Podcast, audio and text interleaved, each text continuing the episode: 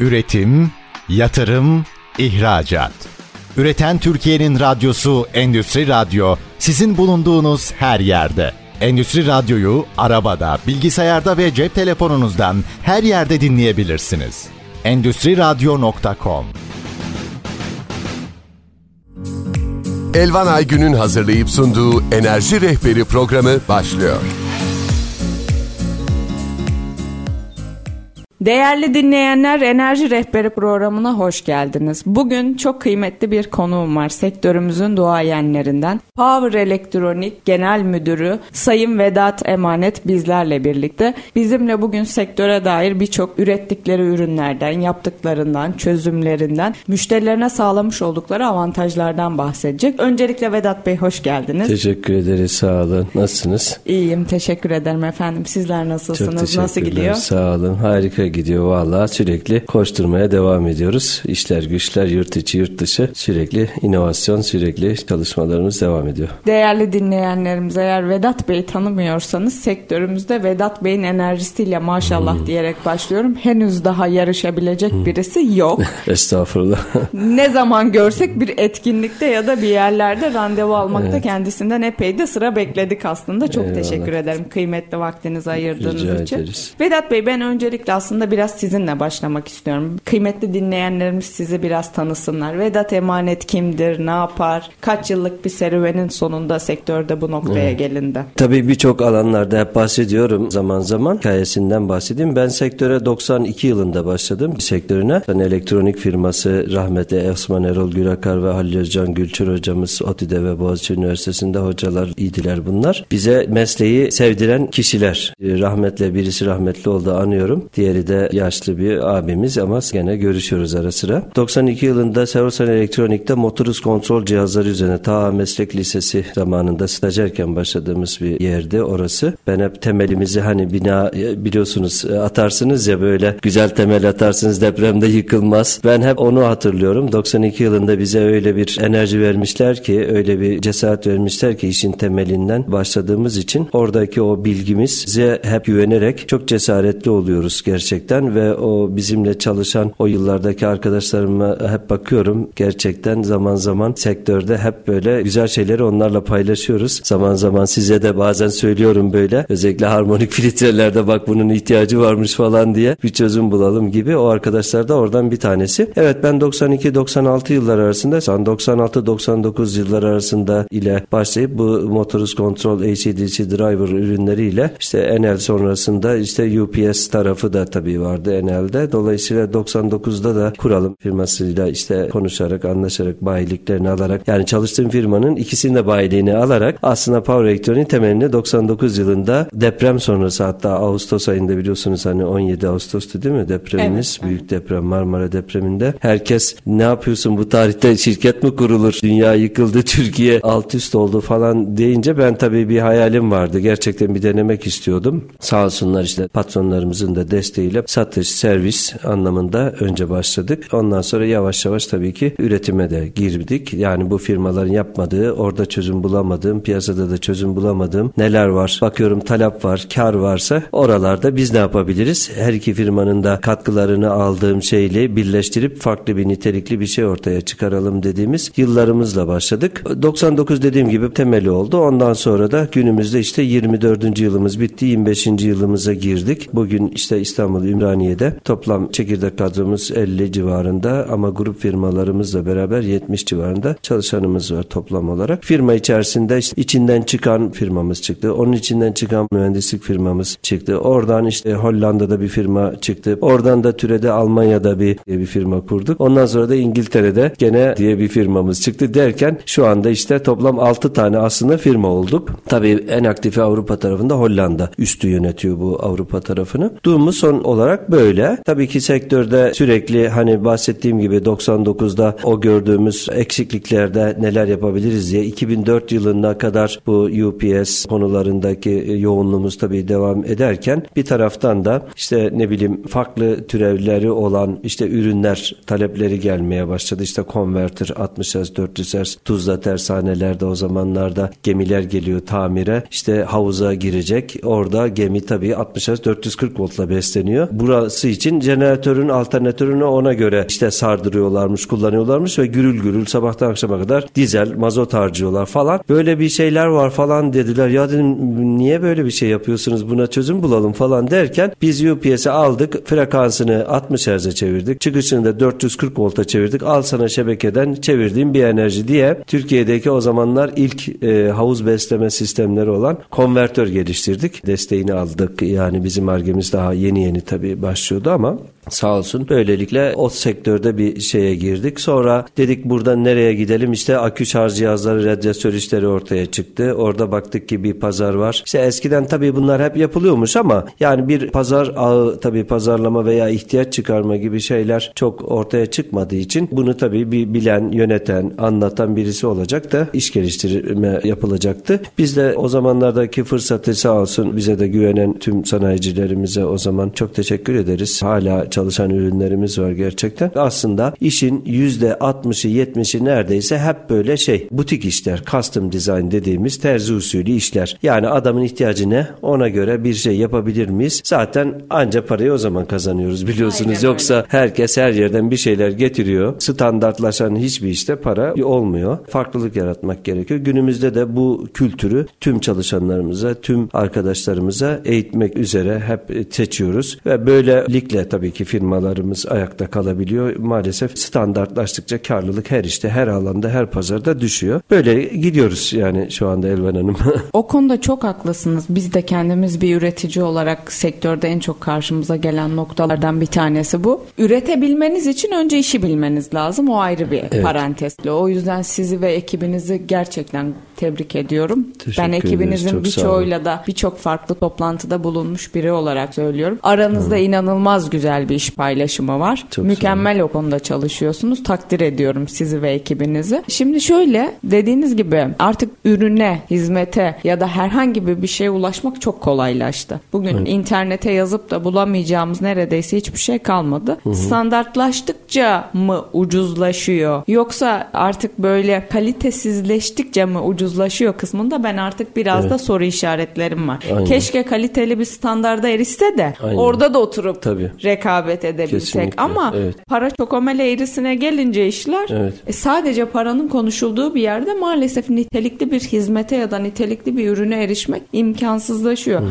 Özellikle de o söylediğiniz ben meslek lisesinden itibaren içinde olduğum bir şey yapıyorum dediğiniz için bu aslında çok büyük bir şans. Evet. Çünkü bizler maalesef kendimiz donanımlı olduğumuz alanlarda çalışamadığımız bazen o noktaya evrilemediğimiz için hani ben bakıyorum sektörde yaptığı işi bilmeyen o kadar çok insan var var ki. Aynen. Maalesef bu bizi biraz da aslında üretimin gerisinde tutuyor. Aynen. O yüzden sizin saha tecrübeleriniz, evet. terzi işi proje üretebiliyor evet. olmanız çok evet. kıymetli. Ben sizin uzun yıllardır tabii hmm. UPS, redresör ürettiğinizi biliyorum ama son zamanlarda hmm. da sizinle yaklaşık iki buçuk yıl evveldi zannediyorum hatırladığım konuştuğumuzda hmm. Elvan AC-DC şarj üretimine gireceğiz hmm. demiştiniz Doğru. ve bununla alakalı bir üretime evet. başlamıştınız. Evet. Şimdi benim sektörde gördüğüm en büyük ihtiyaçlar mevzulardan bir tanesi artık bu. Şarjır mevzusu hayatımızda artık bu saatten sonra elektrikli araçlarla birlikte olmazsa olmaz noktaya geldi. Kullandığımız araçlardan birçoğu elektrikli. Şimdi sevgili dinleyenler elektrikli araçların hayatımıza girişiyle birlikte bazı kolaylıklar olduğu gibi bazı zorluklar da var. Şöyle söyleyeyim size elektrikli araçlar evet bizim arıza ve özellikle bakım maliyetlerimizi çok düşürecek kullanıcı olarak. Bildiğiniz üzere bizler bugün araçlarımızı servise verdiğimiz ülkemizde ciddi bakım ücretleri ödüyoruz ama elektrikli uh. araçların böyle bir bakım gideri yok. Çok ciddi bakım giderleri yok. Aynı zamanda inanılmaz bir akaryakıt gideri yok. Çünkü elektrik özellikle bizim ülkemizde sübvanse edildiği için hane halkı olarak bizler bunları daha da uygunu aslında kullanabiliyoruz. AC kısım için bunu söylemek mümkün. Evimizde şarj ettiğimizde de bu kadar yüksek rakamlar söz konusu değil. Akaryakıtla karşılaştırdığımızda tüketimsel olarak. Bu yüzden bu yaygınlaşacak. Artık bizim elektrik elektrikli araçlarla alakalı ben zannediyorum ki 5-6 yıl içerisinde birçoğumuzun elektrikli araç dönüşümüne hızla adapte olmuş olacağız. Kesin. Ve burada belli parametreler var dikkat etmemiz gereken. Sizlerde kurulum yaparken biz hep konuştuğumuz gibi. Şimdi siz elektrikli araçları kurulumunu yani satın aldıktan sonra bunun altyapı hizmetleriyle alakalı bir kurulum yaptığınızda oraya bağlayacağınız trafonun gücü çok önemli. Evet. Bugün düşünsenize İstanbul'da en kötü site 100-200 daire. Herkesin akşam gidip de 70-80 kilowatt şebekeden güç çekmeye çalışması inanılmaz Evet. derecede ciddi bir şebeke çöküşüne sebep olacaktır. evet. Siz şu ana kadar bildiğim kadarıyla da yanılmıyorsam siz zaten lisans aldınız elektrikli şarj Doğru, lisans işletmeciliği. Bununla alakalı şu an nerelere kadar kurulum yaptınız? Kaç sahada varsınız? Gidişatı nasıl görüyorsunuz? Evet dediğiniz gibi yaklaşık iki bir buçuk e, üç sene öncesinde işte ARGE çalışmamıza başlamıştık biz de araba şarj için. Aslında daha önceleri de işte 8-10 sene öncesinde de yurt dışından getirip tek tük satıyorduk. Şimdi tabii güç elektronik firması olduğumuz için araba şarj cihazları da biliyorsunuz e, şebekeye alıp DC'ye çeviren ürünler DC taraftaki AC taraftakiler zaten ona göre biraz daha basit bir argesi var. Bunları yapınca tabii bir taraftan da pazarlama satışa girdiğimiz zaman işte sitelerde AVM filan gibi yerlerde herkes tabii bir lisans ağına mecbur tutuldu biliyorsunuz devlet tarafından EPDK tarafından. Daha önceleri aslında böyle lisanssız bir şekilde tabii ki kurulup satılıyordu ama lisans tabii ki olmak zorundaydı. Biz de kendi lisansımızı alarak Türkiye genelinde ilk tabii lisans gereğini yerine getirmek için 50 adet istasyon kurmanız gerekiyordu. Ee, orada yanılmıyorsam şeydi değil mi? 5 farklı şehirde Evet. 50 farklı lokasyonda Aynen. şarjı 5 kurma. farklı ilçede 50 tane ayrı noktada kurulması gerekiyordu. Bu 5'in içinde de en az 3 tane DC hızlı şarjı da karayolları üzerine kurmanız gerekiyordu.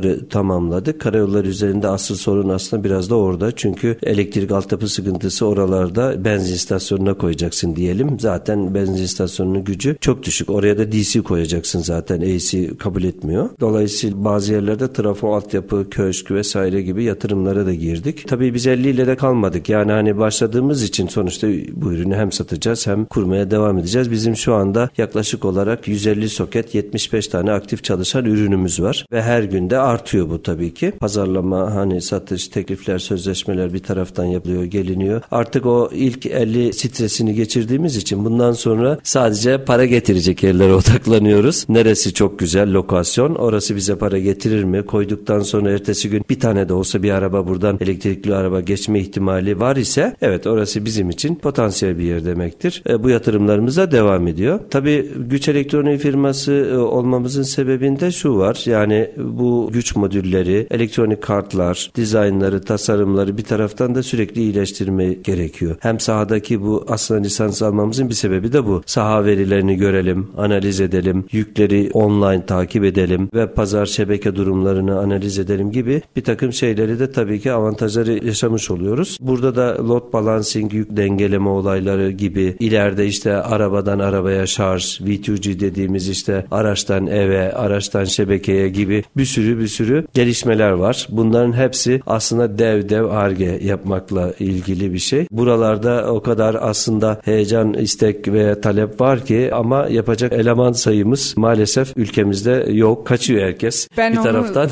Aynen onu söyleyecektim kesinlikle. Ben hep şey söylüyorum bize şey demişlerdi. Yani bu sektöre girmeyi planlıyor musunuz diye. Ben de şunu söylemiştim. Bu evladiyelik geri dönüşü çok kuvvetli olacak. Aynen. Fakat kısa vadeli bir yatırım değil. Değil, Hem aynen. şebekenin şu an yani şu Tabii. an bence en büyük handikap kullanıcıdan ziyade şebeke Evet, altyapısı. evet, çok Bunu doğru. sizinle daha detaylı özellikle ikinci bölümde konuşmak istiyorum. Değerli dinleyenler Enerji Rehberi programına kısa bir ara vereceğiz. İkinci yarıda da Power Elektronik Genel Müdürü Vedat Emanet bizlerle birlikte olacak. Üretim, yatırım, ihracat. Üreten Türkiye'nin radyosu Endüstri Radyo sizin bulunduğunuz her yerde. Endüstri Radyo'yu arabada, bilgisayarda ve cep telefonunuzdan her yerde dinleyebilirsiniz. Endüstriradyo.com Değerli dinleyenler Enerji Rehberi programının ikinci bölümüne hoş geldiniz. Bugün bizlerle Power Elektronik Genel Müdürü Vedat Emanet bizlerle birlikte. İlk yarıda eğer yeni açanlarınız varsa ben birazcık özet geçeyim size neler konuştuk. UPS üretimi, redrosör üretimi, AC ve DC şarjlar hakkında konuştuk. En son geldiğimiz noktada şebekenin altyapısından bahsediyorduk. Şimdi bildiğiniz üzere elektrikli araçlar hayatımıza girdi. Hızlı bir şekilde de artış gösterecek. Bundan sonra artık özellikle biliyorsunuz dünya devi firmaların lityum iyon üreticisi olması, batarya sektörünün artık ciddi bir pazara dönüşmüş olması aslında biraz da eğri oturup belki doğru konuşmak lazım. Dünya bizim için yaşanılabilir bir yer olmaktan çıkıyor. Fosil yakıtları hayatımızdan bir an önce çıkarmaya çalışıyoruz. Hep birlikte biliyorsunuz Paris İklim Anlaşması ile birlikte de karbon sıfır, karbon salımı, net zero gibi birçok hedef koyduk. Aslında derdimiz dünyanın yeniden yaşanılabilir bir yer olmasına katkı sağlamak. Bunlardan bir tanesi de tabii ki de artık akaryakıttan çıkıp biraz da elektrikli araçlara dönmekle alakalı. Bu yüzden de üzerinde çok konuştuğumuz, ciddi yatırımlar yaptığımız, teknolojisini geliştirdiğimiz bir sektör haline geldi. Vedat Beyler de bu konuda üretim yaparken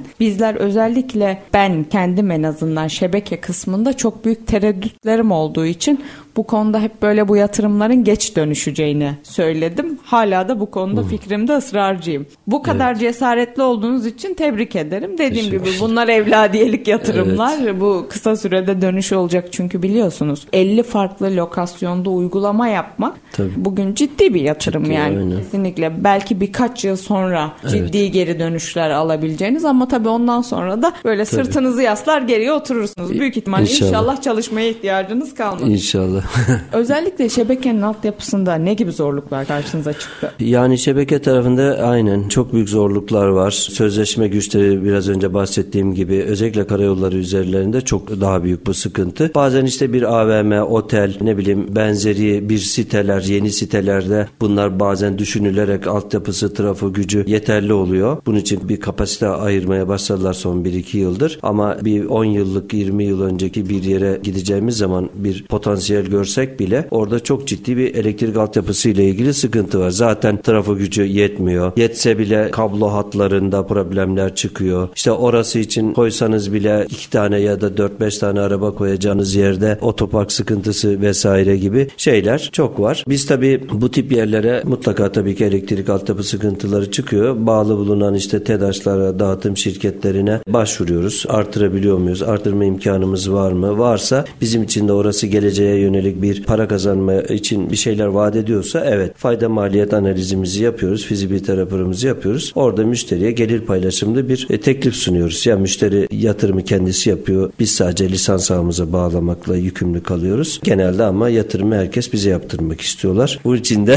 güzel yerleri seçmek zorunda kalıyoruz. Altyapı sıkıntısındaki şeyler sizin de bildiğiniz gibi bu depolama enerji, lityum iyon inşallah iyice yaygınlaşırsa oralarda enerjiyi ufak ufak şarj edip doldurup doldurabilirsek su deposu gibi değil mi? Ondan sonra bir anda hızlı şarj ya da normal şarjı onun üzerinden alarak herhalde çözülecek. İşte yenilenebilir enerji kaynakları Türkiye'de biliyorsunuz gerçekten iyi gidiyor. Bir ara bazen böyle dursa da filan gene de ortalamaya bakınca Türkiye'nin son 10 yıldaki yaptığı yatırımlar özellikle güneşte fabrika çatıları, araziler vesaireler hatsı sayılır dereceye geldi ama daha tabii ki işin bence %5'inde bile değiliz. Bence de o konuda çok haklısınız. Özellikle değerli dinleyenler, bilmeyenler haberiniz varsa Türkiye özellikle güneşte ışınım oranı çok yüksek bir ülke. Fakat bizim bugün daha kurulu gücümüz güneşte 11 gigawattlar seviyesindeyken Almanya evet. ya da diğer Avrupa ülkelerinin ışınım seviyeleri çok düşük olmasına rağmen bizim 6-7 katımıza ulaşmış durumdalar. Evet. Umuyorum ki bizler de hep birlikte yenilenebilir enerji kaynaklarından faydalanmaya ve istifade etmeye devam edelim. Özellikle sanayicimiz için bu çok kıymetli. İnşallah. Bir kere öncelikle ben bunu söylediğimde hep bana çok kızıyorlar ama Gerçekte bu. Türkiye'de evet. elektrik fiyatları ucuz. Evet. Türkiye'de elektrikte inanılmaz bir sübvanse evet. var. Belki sanayicimiz bundan şikayet ediyor olabilir ama Avrupa'da elektrik fiyatları çok çok daha yüksek. Evet. Bizler hala elektriği ucuza kullanıyoruz. Evet. Buna rağmen ben daha da e, hayatımızın özellikle sanayi için ve bizim de bazı problemimizin çözülmesi için yani bizler artık yeni gelişen teknolojiyle birlikte bazı problemimizi e, işte termik santrallere ya da doğal doğalgaza bağlamak zorunda değiliz. Evet. Artık geldiğimiz noktada rahatlıkla depolama, enerji depolama teknolojisini de birlikte kullanarak bizler yenilenebilir enerji kaynaklarından ürettiğimiz enerjiyi dengelemede, baz yük olarak ve birçok farklı lokasyonda kullanabiliriz. Vedat Bey'in bahsettiği özellikle elektrikli araçlarla alakalı ise şöyle bir durum var. Bir sitenin şebekesi, trafo gücü, bir akaryakıt istasyonunun trafo gücü, sizin orada elektrikli araç özellikle de hızlı şarjır dediğimiz DC şarjırları kurmaya müsait olmayabilir. Evet. Fakat o lokasyonda yenilenebilir enerji kaynaklarından faydalanabiliriz. Bu bizim üretim parametrelerimizden bir tanesi olur. Yanına enerji depolama sistemi kullanarak şebekede anlık bir çekişi absorbe edebiliriz ve elektrikli araçlarla depolama teknolojisini birlikte kullanarak şebekede oluşabilecek handikapları ya da o hat yatırımı maliyetinden kurtulabiliriz. Bunlar bizim için ciddi parametreler. Tabii herkes bu konuda çalışıyor. Kamu kurumları, özel sektör, sizin gibi üreticilerimiz bu problemleri çözebilmek için ellerinden gelen her şeyi yapıyorlar. Biz de kendi üzerimize düşeni yapıyoruz bu konuda. işte çok biliyorsunuz DC şarjırların en büyük handikaplarından bir tanesi de harmonik üretici Aynen, olması. Aynen. Switching yapan her cihaz harmonik üretir maalesef. E geldiğimiz noktada da biz de o kısmında artık varız. Biz de o konularda sizlere Aynen. inşallah destek İnşallah. Oluruz hep birlikte ama ben sektörü bu noktada birlikte bir şekilde bir noktaya getirebileceğimizi düşünüyorum. İnşallah. Sizin bu konuda özellikle artık yatırım yaparken fiyatlar daha optimal hale geldi mi? Yani bir de benim aslında en çok merak ettiğim sorulardan bir tanesi bu. Ben gerçeğini biliyorum da değerli dinleyenlerimiz için soruyorum. Evet. Bizde bir şeyi alıp etiketini değiştirmek ve bunu ben yaptım demek çok meşhurdur. Aynen. Siz bunu ürettiğiniz için soruyorum. Üretmesi zor oldu mu? Herkes üretebiliyor mu? Yani şöyle aynen biz bu sektöre tabii de el atınca bizim tabii hani bu sektörde olmamız elektronik arge, güç elektroniği argesi yaptığımız için bizim için tabii ki hani var olan arkadaşlarımızla nitelikli farklı bir ürün yaparak yapabiliyoruz ama ben tabii çok farklı firmalar görüyorum. Bazen tekstilci, inşaat firması filan gibi farklı sektörlerden biz de ürettik, yaptık deyince ben şaşırıyorum gerçekten. Bunun için helal olsun diyorum gerçekten onlara ama bakıyorum dediğiniz gibi Çin'den hazır alıyorlar. Etiketini kendi adına yaptırıp getiriyorlar. Yani tabii ki bir yerlerden bir şeyler mutlaka alacaksınız. Her şeyi mutlaka yüzde yüzünü kendiniz yapmanız çok doğru olmuyor ama hiçbir argesi olmayan, hiçbir elektrik elektronik mühendisi bile olmayan firmaların bunu dediği zaman ben artık hani bu sektörde gerçekten 25 yıl sadece firmamız yani sektörde 30'un üzerinde 32-33 sene oldu neredeyse. Gerçekten onlara böyle cesaretine hayran kalıyorum. Şimdi tabii ki fiyatlar adete bağlı. Yani sektör büyüdükçe birim adetler 3 tane, 5 tane, 10 tane yerine 100 100 tabii ki almaya kalkınca ya da 1000 bin almaya kalkınca siz de iyi biliyorsunuz bunların birim fiyatlarını düşürüyoruz. Düşürebiliyoruz ve tabii ki bir line'a işte 100 kabin, 100 tane 180 kilovatı üretmekle 5 tane 10 tane 180 kilovatı üretmek arasında tabii ki %20-30'a varan avantajlar oluyor. Bizde tabii ki bazı parçalar mutlaka ithal geliyor tabii ki oturdukça, yerlileştirdikçe yurt dışından işte e, Avrupa'dan olsun, Çin'den olsun bazı deneme veya işte numune ürünler getiriyoruz. Kim daha iyisini yapmış, kim daha farklı yöntemlerde yapmış, biz daha üzerine ne farklı koyabiliriz diye böyle yaptıkça geliştiriyoruz. Devlet de en son birkaç ay öncesi ne kadar işte şey çalışması yapıyorlardı bu gözetim vergisi, dumping gibi çalışmalar yapalım falan diye hani panellerde yapıldığı gibi araba şarj cihazlarını da yaptılar. Ben o konulara biraz şöyle kızgınım aslında. Bu sektör özelinde söylemiyorum. Daha hiçbir sektör olgunlaşmadan hemen vergi, Evet. hemen ek Evet, vergi, evet. hemen dumping. Çok acele oldu. Aynen. Yani e, biliyorsunuz işte geçtiğimiz haftalarda da batarya için aynısını yaptılar.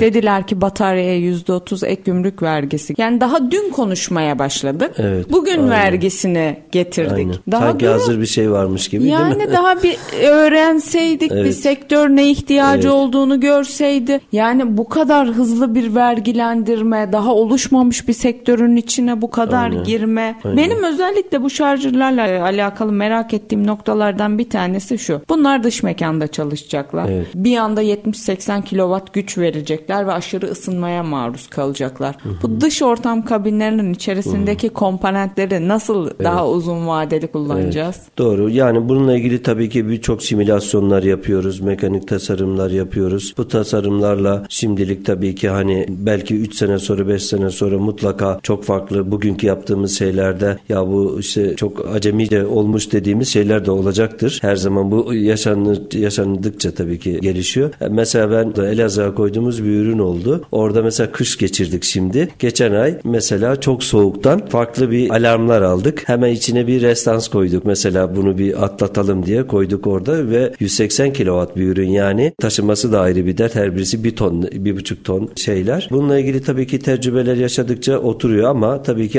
IPC 54 ile minimum başlayıp 67'ye kadar aslında çıkan çözümlerimiz var. Bunu tabii ki biraz bazı yerlerde bir sundurma şeklindeki yerlere tercih etmeye gayret ediyoruz. Ya da işte bir banka ATM'si gibi bir giydirme yapmaya gayret ediyoruz ki biraz böyle güvenli noktada kalalım. Yani hırsızlık da çok önemli biliyorsunuz. Yani artık hele hele büyük DC dediğimiz cihazların kablosu bile soketi neredeyse 1500-2000 dolarlık malzemeler. Bunu e, direkt dibinden söktüğü takdirde yeni bir üreticiye gidip satabilir yarı fiyatına hırsızlar. Onun için güvenli yer olması da çok önemli. Tabii bu güvenli yerlerde de genelde bu hani korumalı yerlerde olabiliyor dinlenme tesislerinde, benzin istasyonlarında falan. Ama bir yeniden işte boş kırsal bir araziye biz bunu koyacağız dediğiniz zaman orada kesinlikle güvenliği ve o IP e, noktalarını hep düşünerek hareket etmek lazım. Doğru söylüyorsunuz. Benim özellikle gözden kaçırdığım noktalardan bir tanesi güvenlik problemi olabilir. Ben hmm. her zaman şarjır teknolojisiyle alakalı konuşurken hep şey demiştim. Ben komponentlerin dış ortamda ne tepki vereceğini yani tabii ki de her teknoloji dış ortamda çalışır. Böyle bir endişeden bahsetmiyorum. Sadece bu cihazlar anlık yüksek ısılara erişeceği için evet, bunun argesi tabii, konusunda hep tabii. endişelerim vardı. Aynen. Sektörde de bunu hep dile getiriyordum. Evet, Onu umarım evet. çözen kazanır evet, diyordum. Çünkü evet. düşünsenize bugün yani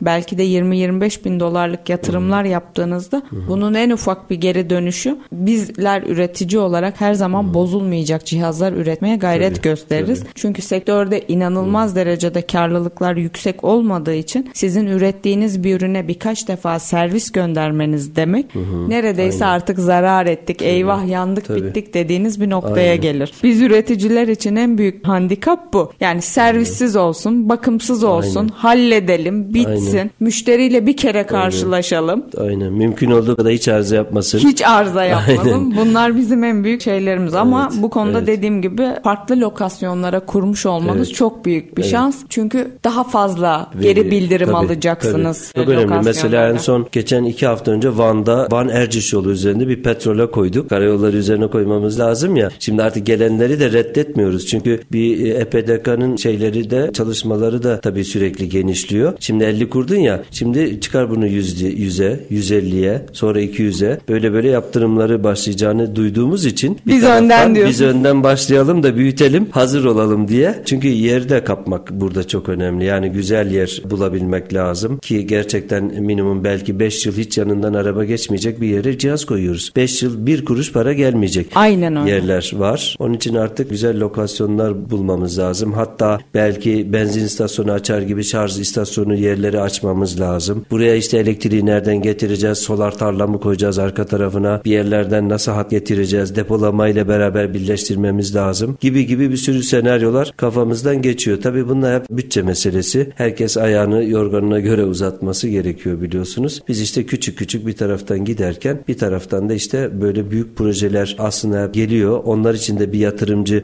çıkarsa gel buyur kardeşim beraber yapalım. Bizde bu var. Sende para var. Birleştirelim böyle güzel bir şeyler ortaya çıkaralım diye de düşünceler başladı. Görüşmeler başladı. Böyle gidiyoruz bakalım. Bu güç birleştirme modelleriyle alakalı özellikle diğer yarıda sizinle biraz detaylı görüşmek istiyorum zaten bu konuyu. Değerli dinleyenler Enerji Rehberi programının ikinci bölümünün sonuna geldik. Üçüncü bölümde görüşmek üzere. Üretim, yatırım, ihracat. Üreten Türkiye'nin radyosu Endüstri Radyo sizin bulunduğunuz her yerde. Endüstri Radyo'yu arabada, bilgisayarda ve cep telefonunuzdan her yerde dinleyebilirsiniz. Endüstri Radyo.com Değerli dinleyenler Enerji Rehberi programının 3. bölümüne hoş geldiniz. Bugün kıymetli konuğum Power Elektronik Genel Müdürü Vedat Emanet bizlerle birlikte. Bugün biz birçok konuda sohbet ettik. Vedat Bey çok sevdiğimiz sektörümüzün duayenlerinden sağ olsun bizimle kıymetli bilgilerini paylaştı. Bizim bugün burada en çok konuştuğumuz konulardan bir tanesi özellikle de şarjır teknolojisiydi ama benim bunlarla alakalı bunu biliyorsunuz bu uzun vadeli bir yatırım olduğu için burada bazı parametreler vardı aslında onların güçlü olduğu. Bunlardan biraz da bahsetmek istiyorum. Şimdi öncelikle ben sizin Hollanda'da ve Avrupa'da özellikle Almanya'daki yatırımlarınızı biliyorum. Ama bir de burada ARGE merkeziniz var. Evet. Oradan biraz bahsedebilirsek Hı-hı. ben birkaç tane sizin Hı-hı. benim gözlemleyebildiğim avantajlı modellerinizden Hı-hı. bahsetmek istiyorum. ARGE merkezinde Hı-hı. neler yapıyorsunuz evet. şu an? Tabii biz Sanayi Bakanlığı desteğiyle ARGE merkezi ünvanı belgesini almaya 2017'de hak kazandık aslında hep argemiz baştan beri vardı ama bir kişi, iki kişi, üç kişi, dört kişi filan olunca bu arge merkezi belgesi ilk başlarda 70 kişi olması gerekiyordu eskiden. Bundan 20 sene önce. Sonra işte 50'ye indirdiler, sonra 30'a indirdiler, sonra 15'e indirince bizde de zaten 15 tane arge personeli olduğu için biz de hemen başvuralım dedik ve arge merkezi süreçleri, denetimleri, testleri her şeyden geçtik. Bu belgeyi almaya hak kazandık ve yaklaşık işte 2017'den beri devam ediyor. Tabii bunun yükümlülükleri de var. ARGE merkezinin sürekli her ay düzenli raporlarınızı bakanlığa iletmek zorundasınız ve sürekli her yıl en az birkaç tane ufak da olsa yeni farklı özellikli bir takım ürünler çıkarmanız lazım ya da çıkan ürünlerinizin içerisinde farklılıklar yaratmanız gerekiyor vesaire. Şimdi araç şarj cihazlarında da tabii ki bu çok önemli. Yani özellikle hani bir takım farklı şeyler yapabilmek tabii ARGE merkezinde bugün bizim işte gömülü yazılım mühendislerimiz var. İşte e, kart, board, çizim mühendislerimiz var, mekanik tasarım mühendislerimiz var gibi gibi. Tabii bizi sektörde biraz farklılık yaratmamızı sağlıyor. Bugün farklı bir talep geldiği takdirde bizim ona adapte olmamız belki birkaç ay içerisinde buna erişebiliyoruz ama tabii ki bu ARGE merkezi olmayan ve ARGE'si geniş büyük olmayan firmalarda hep dışarıdan destek almakla ya da yurt dışından çözümler bulana kadar biz orada tabii ki öne geçmiş oluyoruz. Tabii yatırımcılar da bazen gelip görüyorlar güven oluşuyor. Yani gerçekten bu firma firma tamam bir ürün veriyor ama bunun arkasında bir sene sonra, üç sene, beş sene, on sene sonra ne yapacağım? Aradığımda karşılığında bir firma olacak mı? Emniyetini, güvenini bizden görmüş oluyorlar. Yani ARGE merkezinin bir diğer yaptırımı da TÜBİTAK TEDEP destekleri e, projeleri yapmak zorundasınız. Bunu hem istihdam sağlamanız gerekiyor hem de işte ülkemizde bir faydalı model, patente dair bir takım çalışmalar yapmanız gerekiyor. Biz bugüne kadar bir patent henüz alamadık ama faydalı modellerimiz var. Farklı yaptığımız özellikli ürünler oldu filan. Bugüne kadar 5 tane TÜBİTAK TEDEP desteği bitirdik. Bunların 3 tanesi KOBE ARGE projesi oldu. 1507 dediğimiz sanayi ARGE'de gene 2 tane yapmış olduk. Dolayısıyla bundan sonra da her 2-3 yılda bir tane büyük sanayi ARGE'si veya siparişe dayalı TÜBİTAK projeleri de yapıyoruz. Peki burada bir şey soracağım. Öncelikle ben kendi ARGE desteği almanın ne kadar zor olduğunu, bu süreci yönetmeyi, bugünün sonunda belki bize maddi olarak birçok kazanç getirse bile bile ya da işlerimizi biraz kolaylaştırsa bile aslında inanılmaz da külfetli bir süreç. Evet. Yani ne kadar yıprandığınızı, ne kadar çok dokümantasyon hazırlamak zorunda evet. kaldığınızı evet. tahmin edebiliyorum. Evet. Maalesef bizden bir yerden destek almak inanın evet. çok zor. Çünkü Aynen. kolay süreçler değil maalesef. Evet. Ben bir heyete girmiştim farklı bir konu özelinde söylüyorum. Evet. Heyette bizimle alakalı hiç kimse yoktu ve ben yaptığımız işi yaptığımıza inandıramadım çünkü karşımdaki kitle öyle bir kitle öyle, değildi. Aynen. O yüzden ben tahmin edebiliyorum bu yaşadıklarınızı. Evet. Fakat bu gelir paylaşım modelinizden biraz bahseder misiniz? Çünkü evet. bugün yatırımcının evet buna ihtiyacı var. Hı hı. Fakat yatırımcı buna erişirken sizin kapınızı çaldığınızda ne kadar destek alacak ya da sizin hı. onlara sunduğunuz modeller bu konuda evet. ne olacak? Evet. Şimdi birincisi biz tabii her zaman yatırımı aslında müşteri tarafına yıkmaya çalışıyoruz. İşin doğası gereği. Mümkünse paranın da gelirin de fazlasını siz alın biz almayalım diyoruz. Biz orada çok düşük %20-25 civarında bir gelir paylaşımında kalıyoruz. Yatırımı müşteri yaparsa ürünümüzün parasını ödemiş oluyor. Altyapı maliyeti varsa yapmış oluyor filan. Birinci talebimiz tabii ki bu. Uygunsa müşteriler parası varsa, imkanı varsa aslında benim tavsiye ettiğim de bu. Biz ağımıza bağlayarak EPDK'nın tüm sorumlulukları yükümlülüklerini de biz tabii ki karşılayarak böyle yapıyoruz. İkinci model seçeneğimizde de müşteri de hiçbir şeye karışmıyor. Benim kardeşim diyor param yok, pulum yok. Bu şeyde girmek istemiyorum ama sen istiyorsan ben sana buyur yerimi vereyim, lokasyonumu vereyim. Sen buraya ya bana kira ücreti öde, aylık, yıllık neyse ya da gelirinden bana pay ver. Biz tabii ki genelde gelirden pay vermek istiyoruz böyle bir durumda da. Orada yerin akışına göre işte karayolları üzerinde midir, nerededir, orada günde, ayda, yılda kaç tane araç geçer, şu andaki normal araç sayısı ne, ileride işte elektrikli araba geçme imkanı ne kadar olacak gibi kabaca bir fizibilite yaparak gelir paylaşım modelleri sunuyoruz. Oralarda da genelde işte yeri bize verdiyse yatırımı biz yapıyorsak müşteriye bu sefer tam tersi %10'la başlayıp 25'e kadar çıkabildiğimiz gelir paylaşım modellerimiz var. Üçüncü bir modelde de işte yarı yarıya yaptığımız yatırımlar var. İşte müşteri altyapı, kablosu, trafosu, köşkü filan kendisi yapsın. Cihazı ben koyayım. Burada da biraz daha tabii ki yüksek gelir paylaşım modeli var. Dördüncü bir seçenekte işte bir yatırımcı var, parası var. Müşteri sadece yeri veriyor. Biz ürünleri veriyoruz ama parasını bir başka yatırımcı ödüyorsa böyle üçlü, dörtlü, beşli gibi konsorsiyum gibi evet çalışmalar var. Şimdi şu anda bunlar da başladı yavaş yavaş. Çünkü herkesin ilgisini çeken bir sektör. Evet güzel bir lokasyona koyarsanız gerçekten bir benzin istasyonu, petrol ofisinin yani çalışması gibi bir çalışma yapabiliriz yani. Onun için de böyle mesela farklı meşhur markalar işte yatırım çok iyi yerlere yapıyorlar. Paraları var. Hı hı. Oralarda neredeyse boş geçmiyorlar diyebiliriz yani şu an. Bu Bence böyle onlar da dönem içerisinde belli handikaplarla karşı Tabii. karşıya kalacaklar. Özellikle yatırımlarını yenilemek zorunda kalacaklar. Ben Hı-hı. öyle görüyorum. Yani bence naçizane bu konuda. Şu an yatırımları aslında biraz da sakin ilerletmek evet. belki daha kazançlı olabilir. Aynen. Şimdi biliyorsunuz Aynen. soketler değişebilir. Aynen. Güçler artabilir. Artır. İşte Aynen. yarın bir gün çıkıp da Hı-hı. elektrikli araçların menzilleri 2000 kilometre oldu. İşte 300 kahvalık evet. bir çekişe ihtiyacım Aynen. var dediklerinde. O yüzden kesinlikle yaptığınız şey çok doğru. Şu sebeple çok doğru. Hı-hı. Bir kere yer tutmak önemli. Evet. Yani belki bu yatırım 3 yıl 5 yıl sonra hani şimdi biliyorsunuz bir akaryakıt istasyonu almak çok zor. Evet. Neden? Her yer kapılmış tabii, işte tabii. yeni bir yer yok şu yok bu yok. Belki de o zamanlarda onlar da çok büyük bedeller evet. ödediler. Evet. Çok büyük sıkıntılar yaşadılar. Ama şimdi bugünden bu yatırımları yapmak Hı. kesinlikle çok kıymetli. Burada bence biraz da teknolojinin gidişatını görmek önemli. Ama ben özellikle de bir konuda bilgi almak istiyorum. Şimdi biliyorsunuz bizim de bir şarjırımız var. Biz Hı. de kullanıyoruz bu konuda. Elektrikli araçlardan da faydalanıyoruz. Ben hatta bu konuda çok samimi yorumlarda da bulunuyorum savunuyorum. Diyorum ki eğer biz işte şirket çalışanlarımız elektrikli araçlar kullanmasa böyle ben çok maliyet olarak inanılmaz mağduriyetler yaşayabiliriz ay sonunda. Ama neyse ki hikayenin sonunda elektrik faturalarını gördüğümüzde daha keyifli bir hale geliyoruz. Fakat benim gözlemlediğim bir kere size en başta söylediğim gibi ben sizin ürettiğinizi bildiğim için çok rahat tesisinizi gördüğüm için bu konuda yorum yapıyorum. Üretmeyen, bilmeyen, sadece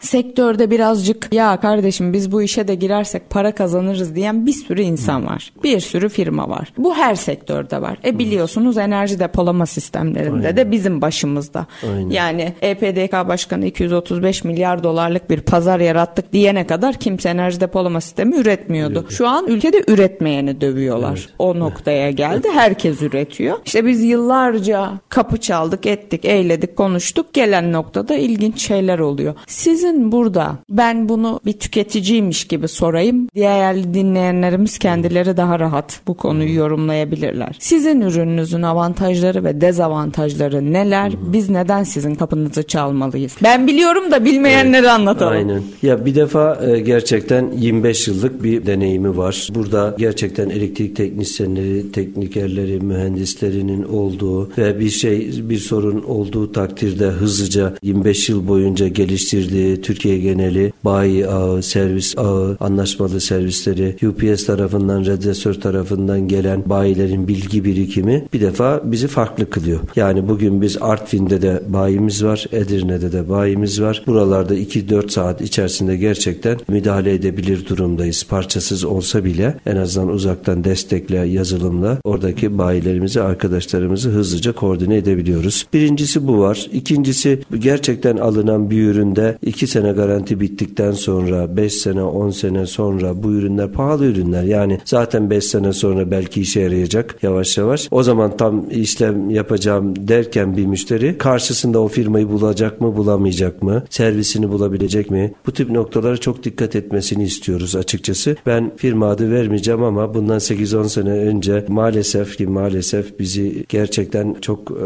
böyle şaşırtan bir firma koymuşlar, satmışlar bir şekilde. O zaman araba olmadığı için doğru düzgün kimse de test edemiyor tabii ki. Günümüzde arabalar yaygınlaşınca bugün bildiğim kadarıyla 40 bin, 45 bin belki 50 bine ulaştı bilmiyorum elektrikli araba sayısı Bayağı hızlıca arttı. gidiyor değil mi? Şöyle söyleyeyim Neredeyse size hemen orada hemen. bayağı Evet. yükseldi. Hatta işte vergilendirme Evet. kısmının haricinde buna rağmen de hızla Evet. artmaya devam edecek. Devam. Çünkü bu yeni bir kalıp teknolojisi geliştirdiler. Çin'de biliyorsunuz bir dakikada bir tane elektrikli araç üretiyorlar. Çok devasal büyük bir kalıp. Ben onunla birlikte özellikle Çinli elektrikli araç üreticilerinin sadece bizim ülkemizde değil bütün dünyayı da elektrikli araçlar konusunda domine edeceğini düşünüyorum. Sizin kısım daha kıymetli tabii. Tabii aynen. Dolayısıyla yani oradaki ürüne gidiyorlar insanlar bakıyorlar soketini takıyorlar e, çalıştırmaya çalışıyorlar özellikle sitelerde bir şekilde o zaman işte yapılmış ama e, maalesef o firmalar e, efendim o zamanki teknoloji işte öyleydi şimdi e, işte böyle ama daha hiç kullanılmamış. Aslında garantisi yeni başlayacak. 1500 dolar 2000 dolar böyle küçük bir 22 kilowatt için bile bir para istendiğini aslında yenileyecek. Bugünkü versiyonda bir ürün verecek.